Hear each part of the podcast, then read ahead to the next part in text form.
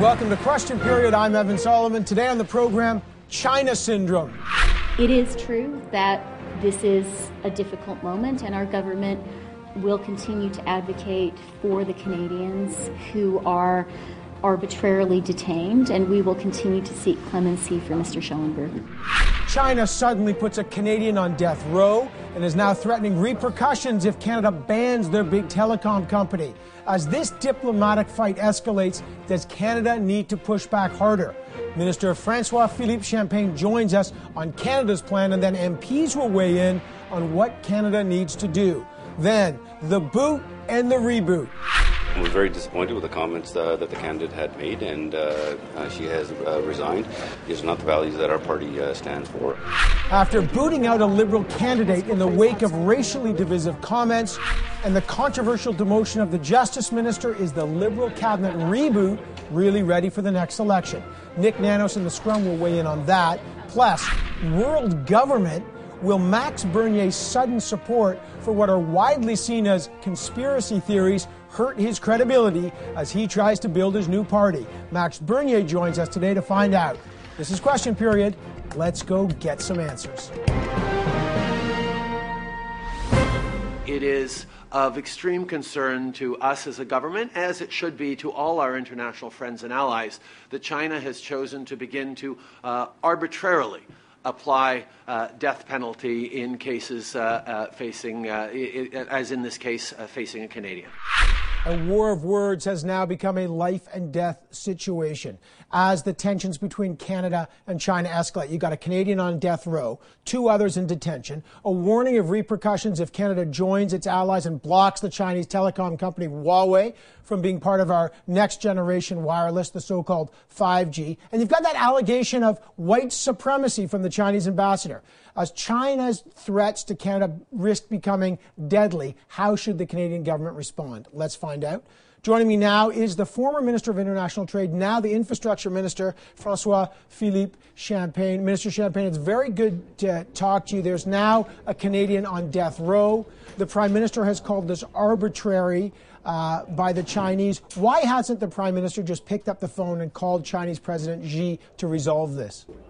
Well, it's uh, first of all, it's it's nice to be on your show. It's it's a very serious situation. I think you've seen, Evan, that we've been engaging at very high level. Uh, we've been leading a coalition with a strong voice around the world, talking to allies and saying we all need to come together to defend human rights. We know that this is arbitrary detention. We're going to do everything that we can uh, to obviously resolve this situation. Uh, I think that. Um, we work best when we lead a coalition. I think the world should understand that what's happening now to Canadians could happen to others. So our voice is strong, our resolve is clear, and I would say the Prime Minister has been engaging, and, and the whole of government is engaging to make sure that our voice is heard uh, so that uh, our Canadians there could be released. Okay, but Minister, the Chinese have already responded saying the Chinese spokesperson for the president said Canada's so called allies, you can count them on two hands, so there's only 10 people. They've also uh, said that if Canada continues to try to get allies, they will consider that an escalation of tension.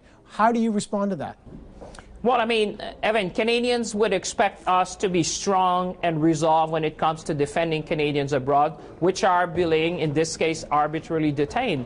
Uh, what we're doing is engaging at every level. Uh, we are going to be there out there to defend human rights. We are leading a coalition, and we'll continue to do that because the world is watching, the world is listening, and the voice of Canada matters. Let's be honest, those are just words that so far have done nothing. They've actually now arbitrarily detained two Canadians and put another on death row. You could do other things. You could throw out the Chinese ambassador from Canada. You haven't done that. The Prime Minister could call President Xi. You haven't done that. You could put sanctions on China. You haven't done that. Why has hasn't Canada taken stronger action?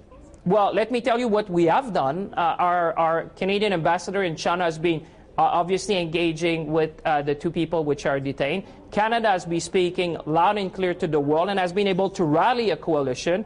Uh, we have been clear that Canada will be there to defend human rights, that we believe in the rule of law, and that everyone in the world should be watching because this is about defending human rights. Sorry, this but- is about but- defending Minister- the rule of law in the world. Minister, you said that you're Yeah. doing everything you can, and our ambassador is engaging with the Canadians detained. You and I both know the Chinese have irregular visits from our consul in China. They don't have. They don't have a lawyer. They don't get daily visits by the ambassador. I think the visits are once every. I think it's once a month now. Are you saying you're actually satisfied with the representation and the treatment of the Canadians in China? Listen, Evan, let me be clear. We will never be satisfied until they are released.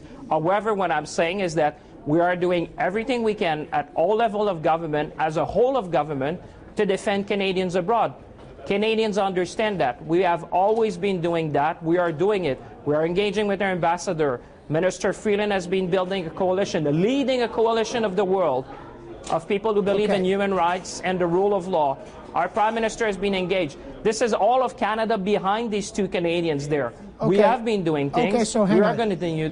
We are going to continue to do things, and we're resolving doing things. Okay, but okay, you're saying that, but I, I have so far I haven't seen the solid issues. Meantime, they're threatening repercussions, repercussions if Canada does not green light Huawei, the Chinese telecom company, joining our 5G network. Now, most of our, our Five Eyes partners in security, New Zealand, Australia, the United States, they don't want to do this. They've rejected Huawei. Given what's happening here, will Canada reject Huawei from joining and being part of our 5G next generation wireless backbone? Well, the first thing I would say is Canada is open for business. Obviously, we welcome investment. Uh, people understand that Canada stands for stability, predictability, rule of law. Uh, our rules are clear. Now, what I would say in respect of this particular situation is that the filter we're going to be applying is one of national security. But the, the Chinese just said, I just want a direct response. The Chinese said, if you don't let Huawei in our 5G, there'll be repercussions. How do you interpret that? Listen, we're not going to be driven by comments or remarks by others. We're going to do what's right for Canada. We're going to do what's right for Canadian. We're going to do what's right for national security. We're going to continue to be welcoming investment. We're going to be continuing to provide stability, predictability, and a rule of law environment in our country. Uh, but at the same time, uh, we're going to apply a national security filter. Okay, so this is going to be our priority, and we're going to look at it in due course. Let's talk about free trade. Your government, when you were elected, you wanted to pursue a free trade deal with China. Yes or no? Is your government still interested in pursuing a free trade deal with China given what's happened, or are you no longer pursuing that? We're always opening uh, free trade agreements. As you know, today Canada has access to about, on a preferential basis, to 1.5 billion consumers in the world, whether it's in the United States, whether it's in Europe or Asia Pacific with the new CPTPP. So we're always looking at opening up market. We know that Canada is at the center of free trade in the G7. We're the only country in the G7 to have a free trade different. agreement Are you- are- with all other uh, G7 nations. And I'm saying to you that we will always be looking at opening up markets for Canadians because we know that this is a way to ensure current and future prosperity. But, Minister, to be candid, our ambassador to China has already said that we're no longer pursuing that. I just, you're the former Minister of International Trade. Are you saying that we'd still be interested in pursuing a free trade deal with China when you, the Prime Minister has said the Chinese government is arbitrarily detaining Canadians? You're still saying we're open to a free trade deal? Why would we be open for a free trade deal if saying, you don't trust what their I'm legal saying, system? Evan, what I'm saying, Canadians understand very well what I'm saying. I'm saying we're always going to be opening up trade for Canadians. What, however, that being said,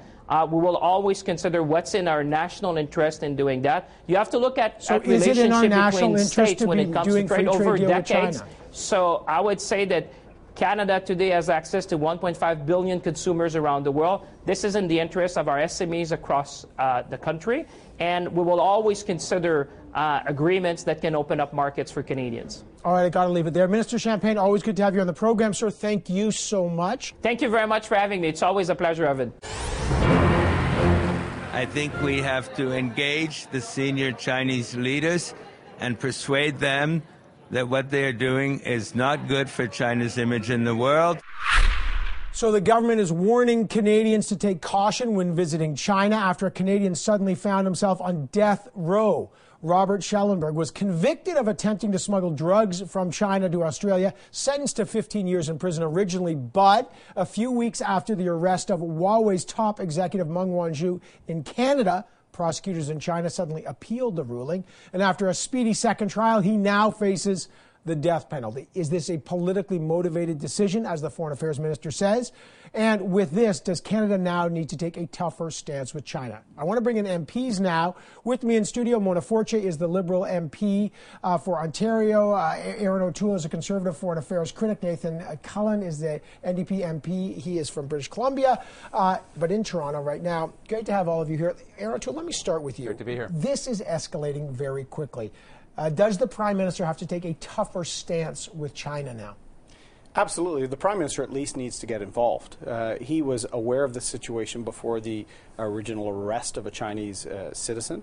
He now appears to be waiting until he can have a photo off that photo op that makes it look like like he's had success. He's not willing to be a leader to actually insert himself. But to do what? Like, where, what do you want him to do exactly? Well, they're calling 20, 30 other countries, Evan, but not calling the one country detaining Canadians. They won't even say that these arrests are retaliation, although they're calling other countries trying to enlist them on their side. The Prime Minister needs to have a frank talk with President Xi and say, we have rule of law in Canada. We can assure you fair treatment of your citizen. We need to ensure our Canadian citizens are treated fairly and released. Okay, Nathan Cullen, there's words. Is it time for Canada, for example, to kick out the Chinese ambassador? Does Canada need to take a stronger a- action?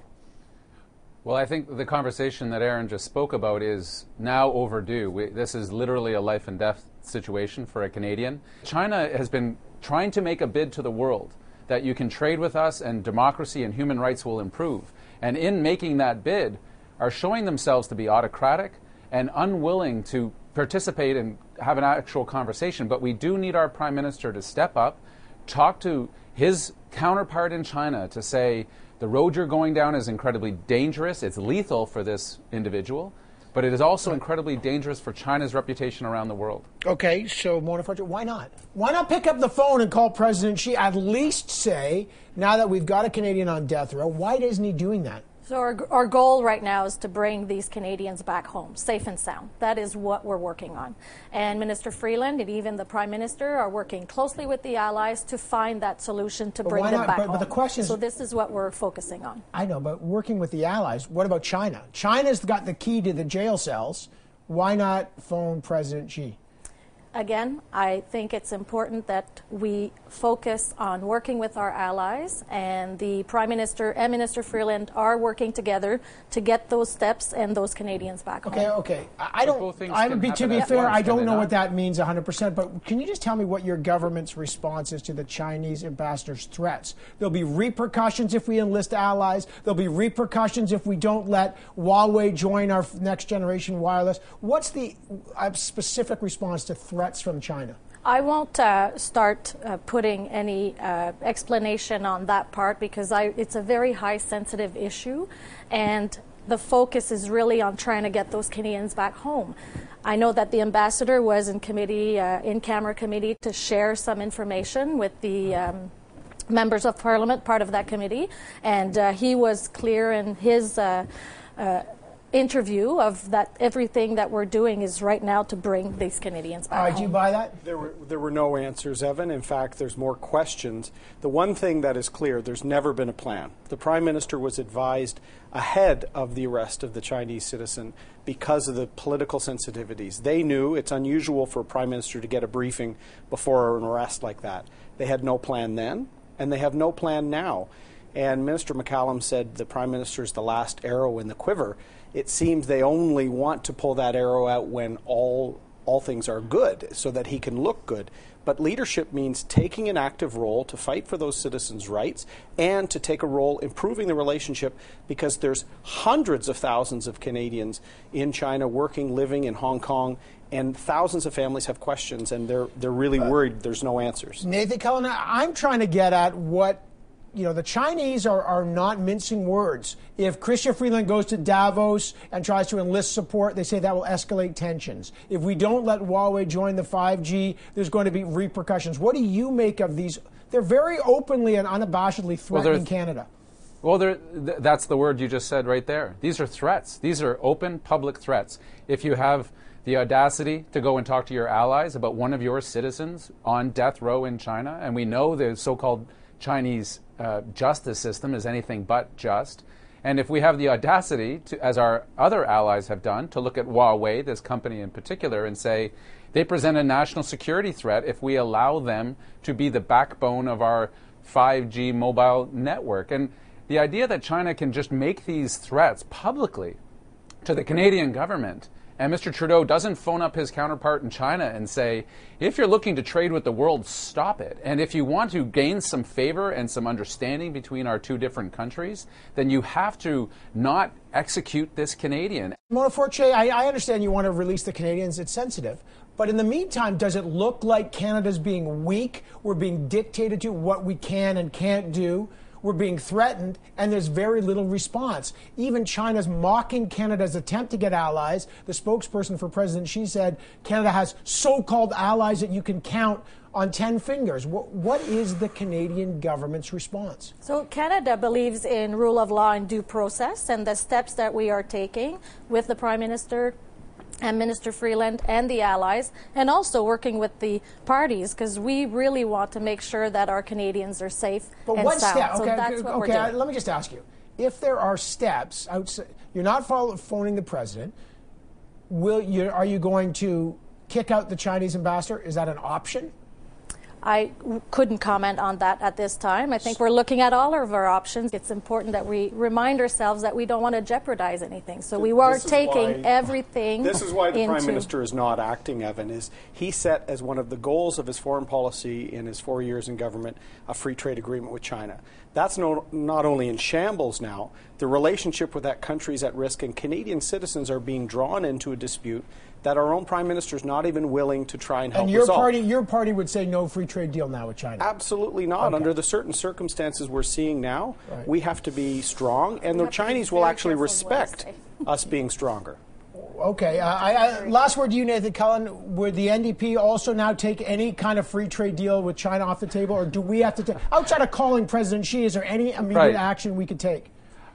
The, the great offer Canada made to China was this trade deal option because that then qualifies, it sanctifies China's trade policies, it, it their own domestic policies, because the world would say, oh, look, Canada signed a free trade deal with China, they might be okay to deal with. All of these actions, the threats, the arrest, the putting a Canadian on death row, speak to the reality of, Canadi- of Chinese policy right now with President Xi. And the fact that Trudeau stepped in, offered this up, without the concessions that we were going to need and the assurances that Canadians are going to need in dealing with China speaks to me of a naivete that is worrisome coming from this government. All right, I got to leave it there. Uh, Mona Fortier, Erin O'Toole, Nathan Cullen, thanks Thank a lot for being for here. Appreciate us. that.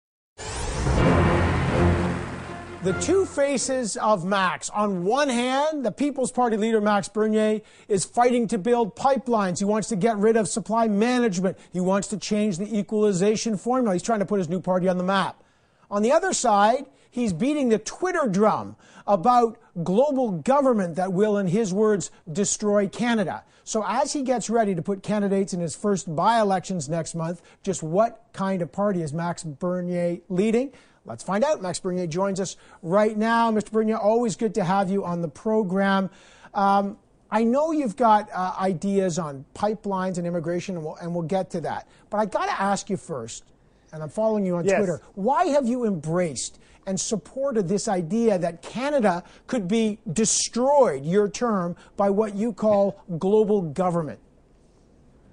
What I said was very clear and based on facts. In 2010, uh, Justin Trudeau, member of parliament, uh, promote a campaign by the UN, the UNPA website, to create a world parliament that will have legislation and laws that are bend- binding for countries.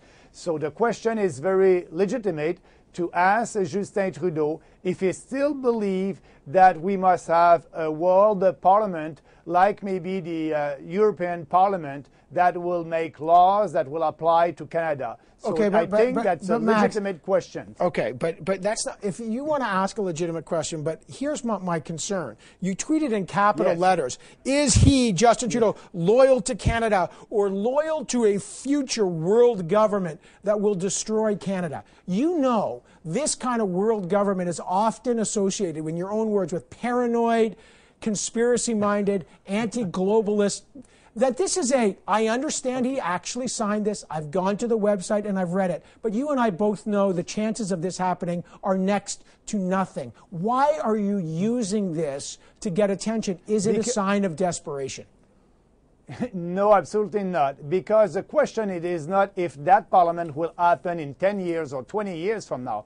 The question is we have a prime minister in office right now that believes in a world parliament and he is making decision with that belief. But Maxime Bernier, why are you aligning? You know the fellow travelers with this kind of stuff. You know the people that peddle this kind of stuff. It's marginalized stuff. We've got real issues happening now.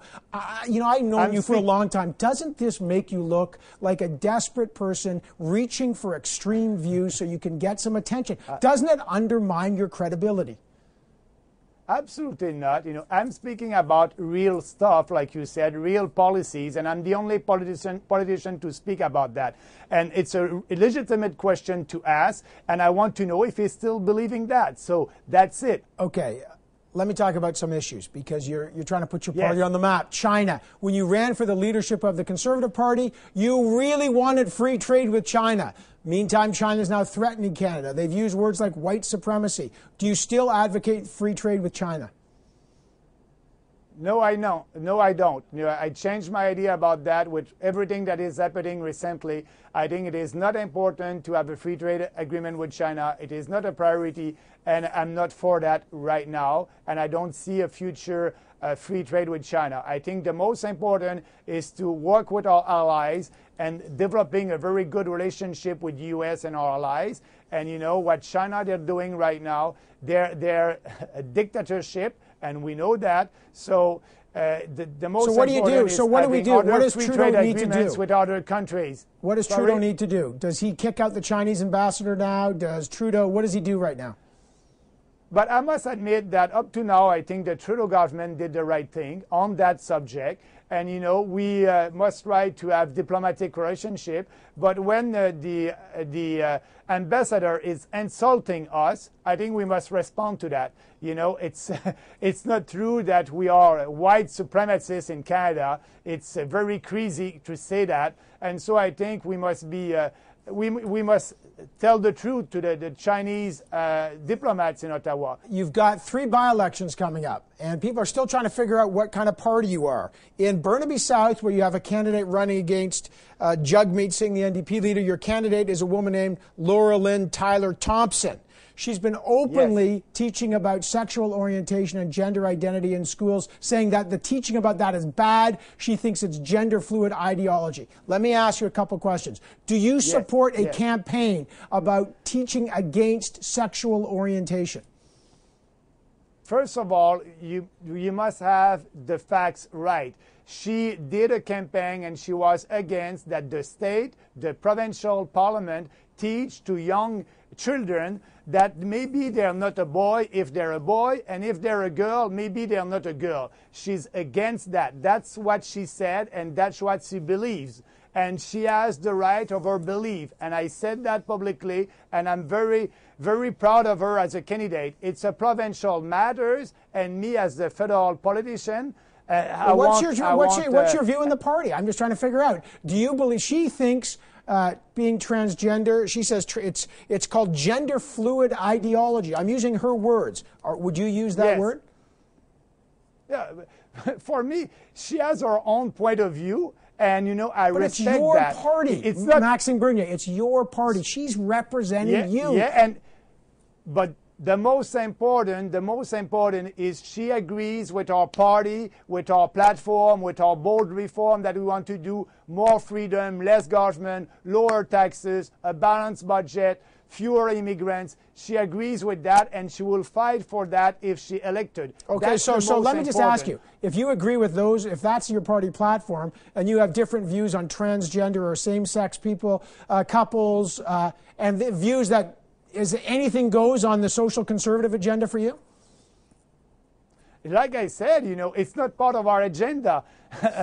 Gay marriage, uh, uh, uh, these social issues are not part of the agenda of our party. But she has the right to have strong views on that. You know, we're in a free country. We have pro-life people in this country and pro-choice people in this country. And in our party, we'll have pro-life people and pro-choice people, and that's okay. But the most important, every candidate will fight for our platform to be a reality.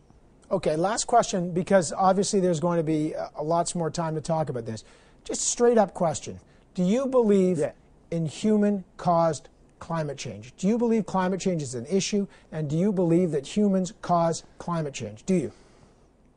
Okay, what I said, first of all, I know that there, there is climate change. Climate change exists, first. Second, uh, I know that uh, the CO2, it's part of the gases that create the greenhouse gases a- and that create the, the climate change. So I believe in that. What I said, and I will repeat that, CO2, it's a gas that is essential for life and, and, and like water. But too much CO2 with other gases create the green uh, gas right. effects, Okay, and I so- understand that. Uh, this so, is- but do so you I think I'm believe very clear about that. But what, what I said, I just want to finish. I, I just want to finish about it. What I said also at the federal level, we won't impose a carbon tax, and we won't do anything uh, on climate change. It's a shared jurisdiction with provinces, Oh. and like right now, some provinces want to do something, like my own province in Quebec, they have a cap and trade system to fight climate change, and other provinces, they don't want to do anything about that. Okay, so But at your party, federal your party would do nothing. w- Your party would do nothing on it. I'm- That's the answer. on my party will do nothing on climate change because environment it's a shared jurisdiction and provinces they have program for that and, and so I'll let provinces decide what they're going to do to fight climate change. Yes, you're right. Okay. Uh, lots more to come. I know these conversations will continue. You're facing your first by elections with three candidates coming up in February. Max Bernier, thank you so much, sir. Appreciate it. Thank you. Bye bye. Have a nice day. In all of our direct conversations with the government of China, no direct connection has been drawn between the detentions of Mr. Kovrig, of Mr. Spavor, and the trial of Mr. Schellenberg, uh, and the detention of Ms. Meng. Uh, and certainly it would be very wrong for there to be any connection. Well, Canada is jammed. While China threatens serious repercussions unless Canada releases the Huawei executive being held in Vancouver. By the way, she's being held in a $5 million mansion. Due to the extradition request by the United States, there's two Canadians detained in China. A third is now on death row. There's hundreds more in jail. And there's an accusation of white supremacy from the Chinese ambassador. What should Canada do? Does letting out the Huawei executive make Canada look weak? How much is this growing dispute hurting the government? To talk about all that and to find out lots more, the scrum is here. Tonda MacCharles, senior reporter with the Toronto Star, is here. Bob Fife, the Ottawa bureau chief for the Globe and Mail, is here. Craig Oliver, CTV's chief political commentator, is here with his patented wave. Our special guest today, the former deputy prime minister and former premier of Quebec. Jean Charest is in Montreal, and we will start with Monsieur Charest. Great to have you back on the program. Thank The- you. Uh, look, the threats are growing from China, Mr. Charest. What is the way out of this dispute for Canada? Well, we're in a very difficult situation, almost impossible, of having put ourselves between China and the United States. And, uh, and and my own reading is that on the Chinese side there is, you know, definitely overreach on this. I think uh, they are hurt uh, by the fact that Canada has made a, a plea to other countries to speak to this issue, and they are. Uh, speaking up, and uh, and there is a risk for China of overreaching on their reaction for Canada, creating a sympathy for Canada and isolating themselves. And I think they're they're becoming aware of that. That being said, the way out for Canada on this is the United States. The Trump administration is negotiating this new trade uh, arrangement with uh, China. They have put us in this position. We should be saying to the Americans, listen, you need to be helpful and uh, find and be helpful in finding a solution and moving everyone away from this strict issue to the, what the real issues are on the trade side and uh, and Right. and working our way out of this. Uh, Bob Fife, you met with the Chinese ambassador when he held that meeting on Friday. Um, what do you make of the escalating and unapologetic threats from the Chinese government about how Canada is responding to all this? Well, look, welcome to China under President Xi. This is how they operate. They play hardball. They see themselves as the major military and economic power, which they are. But having said that, I do think the Canadian government is at fault here as well. If you think about the fact that the Prime Minister knew in late November that there was an arrest warrant out for uh, Miss Ming, the daughter of the Huawei founder, and she was arrested on December the 1st. China was not informed until after that became public knowledge. There was no game plan by this government to figure out a way to deal with China before it exploded into a huge public relations disaster. And the Chinese strategy now is pretty clear, I think, to continue escalating, to continue the pressure on Canada, because this is perhaps their only chance to do so. They know that if we extradite Madame Meng to the United States, they, lo- they lose their leverage. They can't push the Americans around like they can push us around Right. or try.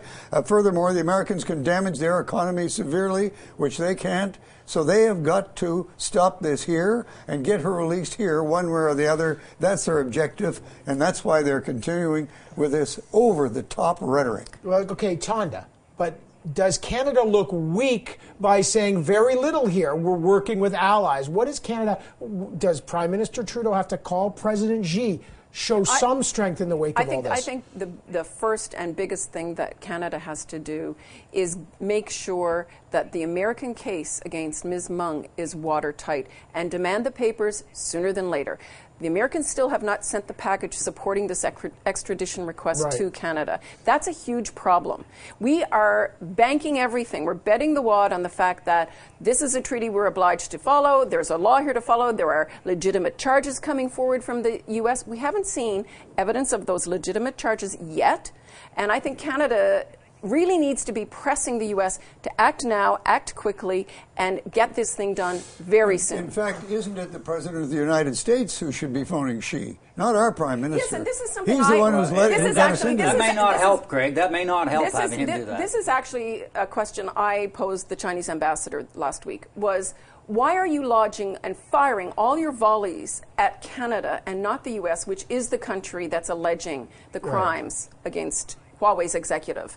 And he didn't have a good answer. He said, "Oh, well, we're, we've lodged our objections with both." But when I asked an official on the side, "Why are you so angry at Canada? Why are you arresting Canadians?" Okay. He said, "Meng's in Canada. Well, Meng's here, not But- in the US." And it goes back to Craig's answer. They can do it with less consequence. Let me bring back in Jean Charest. Whatever happens in the future, the damage, sir, may be done now. What does it do for Canada now? Can Canada now ask Huawei to be part of our next generation uh, wireless 5G, or is that done now? Is there da- is there enough damage on the free trade deal with China? Maybe that's done now, as uh, Ambassador McCallum has been saying. Yeah. Is there damage, Mr. Charest? Well, there is damage, a a lot of damage, and I think the, the relationship is going to go into a deep freeze for a, a while. Uh, one word about uh, the China's reaction. I was in Europe uh, last week on business, taking a flight on Monday, and I couldn't help but notice that the BBC was giving wide coverage to the decision of the Chinese government to impose the death penalty. So were the French networks. So was CNN. Uh, and so uh, I, I think there is a real danger for China in Hmm. this, in this very sensitive time of, of really overreaching. And, uh, and this is, you know, going out to the rest of the world uh, about what, how they're reacting, and it's not wearing well on them.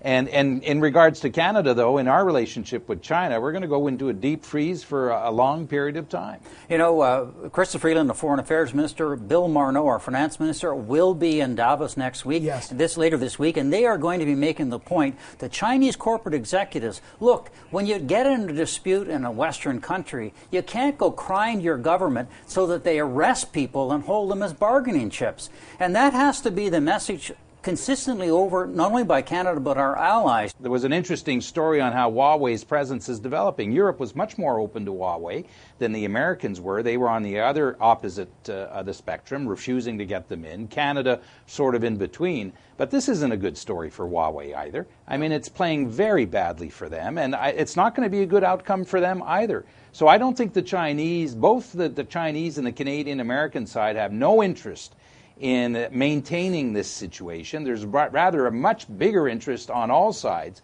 to try to find right. some honorable way out. Just keep an eye on that file. This has the potential to escalate. But I want to quickly turn to Quebec. The Liberal caucus met in Sherbrooke, Quebec, and guess who was one of the key uh, guests there? the Quebec Premier Francois Legault. And he made a series of demands for money, for lower immigration rates, and more money, all of which the Prime Minister kind of said, maybe so. Jean Charest. Does, does Premier well, Legault know he's the kingmaker in this upcoming federal election and everyone's going to have to pay the piper? Here's where things stand as we are, you know, talking about the upcoming campaign, federal campaign. The route to victory for the federal Liberals is winning the 15 NDP seats in Quebec because they'll lose some in the West, some in Ontario, some in the Atlantic.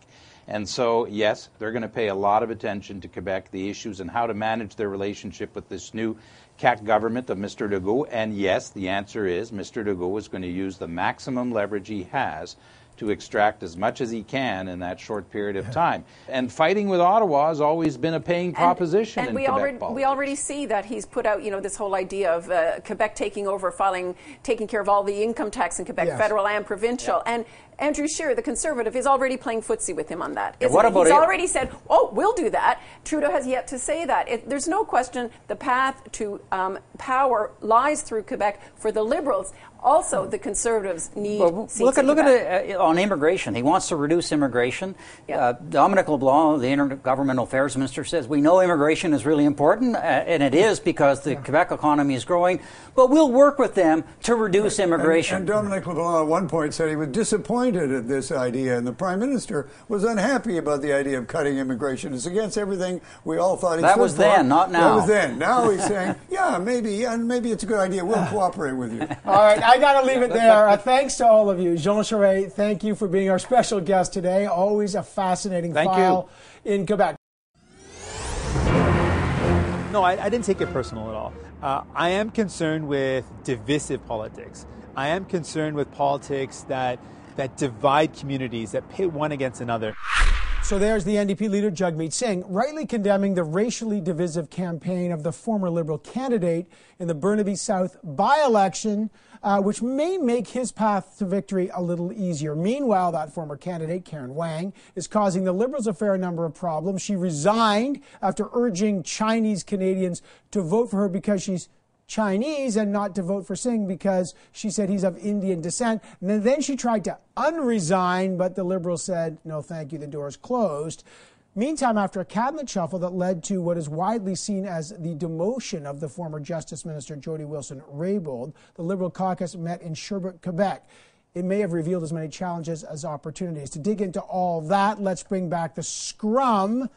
Tonda MacCharles and Bob Fifer still here. So is Craig Oliver, and our special guest for this round is the CEO of Nanos Research, Nick Nanos. All right, Nick, we'll start with you. Um, does the resignation of Karen Wang as the Liberal candidate in Burnaby South, really clear a path for NDP leader Jagmeet Singh to kind of uh, reboot his campaign. Cha-ching! Christmas has come a little late, but it's finally arrived for Jagmeet Singh. He's gotten his first political break. The weird thing about this political story is that the Conservatives claim to have rejected her. So it's kind of like, Liberals are running someone who was rejected by the Conservatives. What's the process for vetting? But it can only be good for Jagmeet Singh because uh, it allows some of those progressive voters at least to get behind the New Democrats. I've been told, however, that the Liberals do plan to run a candidate in that riding now, uh, and it's someone they wanted before her, but they couldn't swing it. Uh, they, they suggest it's a very strong candidate who uh, they think uh, can probably damage Singh. And he, he's going to have a bigger problem now than he thought he was because Uh, it won't be, just be him against a Tory. Right, but I, but I do think that the whole dispute may have hurt the Liberal vote among the Chinese ethnic community in Vancouver because, like it or not, Mhm. uh, she did appeal to a, commu- a certain community there, and like it or not, all parties play uh, ethnic politics f- to a certain extent, and um, I think the Liberals would acknowledge that you know there's a certain percentage of vote that will be sympathetic to Wang's position in this. Yeah, and, and Bob, for Jagmeet Singh, and he was on this program last week in that interview, it didn't go that well for him. To say the least. uh, well, does he get a chance now? If does the path to winning Burnaby South become less of an existential crisis for this guy? You can never count yourself out in any kind of election, whether it's election or a by-election. He's got to give everything on this, and I, I've always kind of felt that he was going to win this because the NDP has poured whatever resources they have had into that by-election, hoping that he can win this thing. They know it, it's a do-or-die situation for them, and I think he probably will win. But he was blessed certainly by the the Wang's uh, comments that were racially, um, certainly were. Uh, appeared to be racial, and uh, now that she's she's out of the race, I think it's, it's certainly going to benefit him. To look uh, appeared to be racial, Bob. Yes, I mean, look what she was saying. Yeah. Uh, it doesn't matter what I stand for. It doesn't matter what the Liberal government and Trudeau stand for. All that matters is this is a forty percent Chinese riding. I'm Chinese, and he isn't. this was a politics of race division, and we know where that leads: intolerance. Oh, the liberals look bad. Let's face Yeah. it, they're the government and they're progressive. Fail on both of those counts in this by election. Okay, for Singh though, I mean, I think it was probably a good week, but Tonda, the optics of mortgaging the Jack Layton building to pay mm-hmm. for their campaign, which they had to do. What does that say? I mean, what does that tell you about the guys trying to rebuild the party, but they, they're, they're mortgaging the legacy of Jack Layton? It's a terrible symbol for them. They have used that building as collateral against Yeah. other loans, but their problem was they basically are in the red. I mean, for all intents and purposes, they're broke, and they uh, need a big war chest going into this year. They've got 10 months, right? And the last time they were heading into an election in 2015, they had 18 million dollars raised that year. They've got nowhere close. So I think it shows they're in big prob- they're Our in friend- big trouble. Our friend Jack reached out from the grave to save them in yet another election. They cashed in on him. They mortgaged his reputation. It's all kind of sad. Uh, Jody Wilson Raybould uh, was the first Indigenous Justice Minister, Nick. Uh, in the cabinet shuffle, she was, I think, to a lot of our surprise, she was she became the Veterans Affairs Minister. No disrespect to the veterans, but in politics, that is seen as a demotion. Then she wrote a letter she said no comment and then proceeded to write 2,000 words of commentary. Uh, does this hurt Justin Trudeau in what he often says is his most important file, Indigenous affairs? Well, I think for a lot of people, this is a big head scratcher. As Justice Minister, there were no major gaffes, and now they've shuffled her to kind of a junior position. So I think the, the question is is there something that we don't know about? That makes sense of this because on the surface, this does not make sense whatsoever to. And you to know the, the whispering campaign against her that she was she didn't treat staff well, that she was a one-woman show.